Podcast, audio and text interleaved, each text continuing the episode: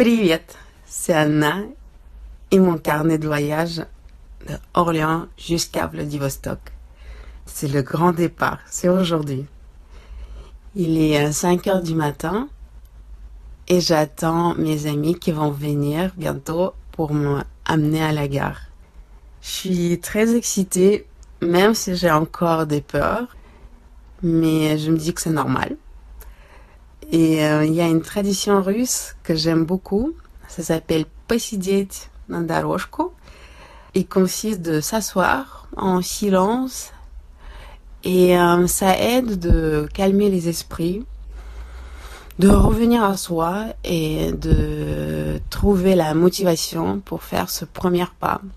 Et c'est toujours le premier pas le plus difficile, de quitter euh, son confort de quotidien et d'aller vers le grand inconnu. Bon, j'y vais.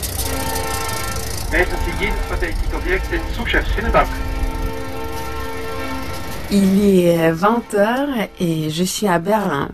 Les premières 1000 kilomètres, euh, eh bien, c'est passé malgré les très fortes chaleurs et euh, mes sacs trop lourds. Je me sens très fatiguée. Je n'ai pas encore les bonnes habitudes et les bonnes réflexes de voyageuse.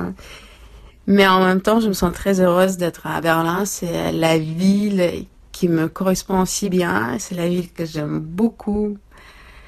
Là, il fait très très chaud. C'est une sauna, ou plutôt une bagnole russe.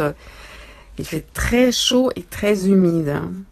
Mais je me suis trouvée à un tout petit hôtel en pleine nature en centre-ville. C'est des petits cubes qui ressemblent à la cabine du train.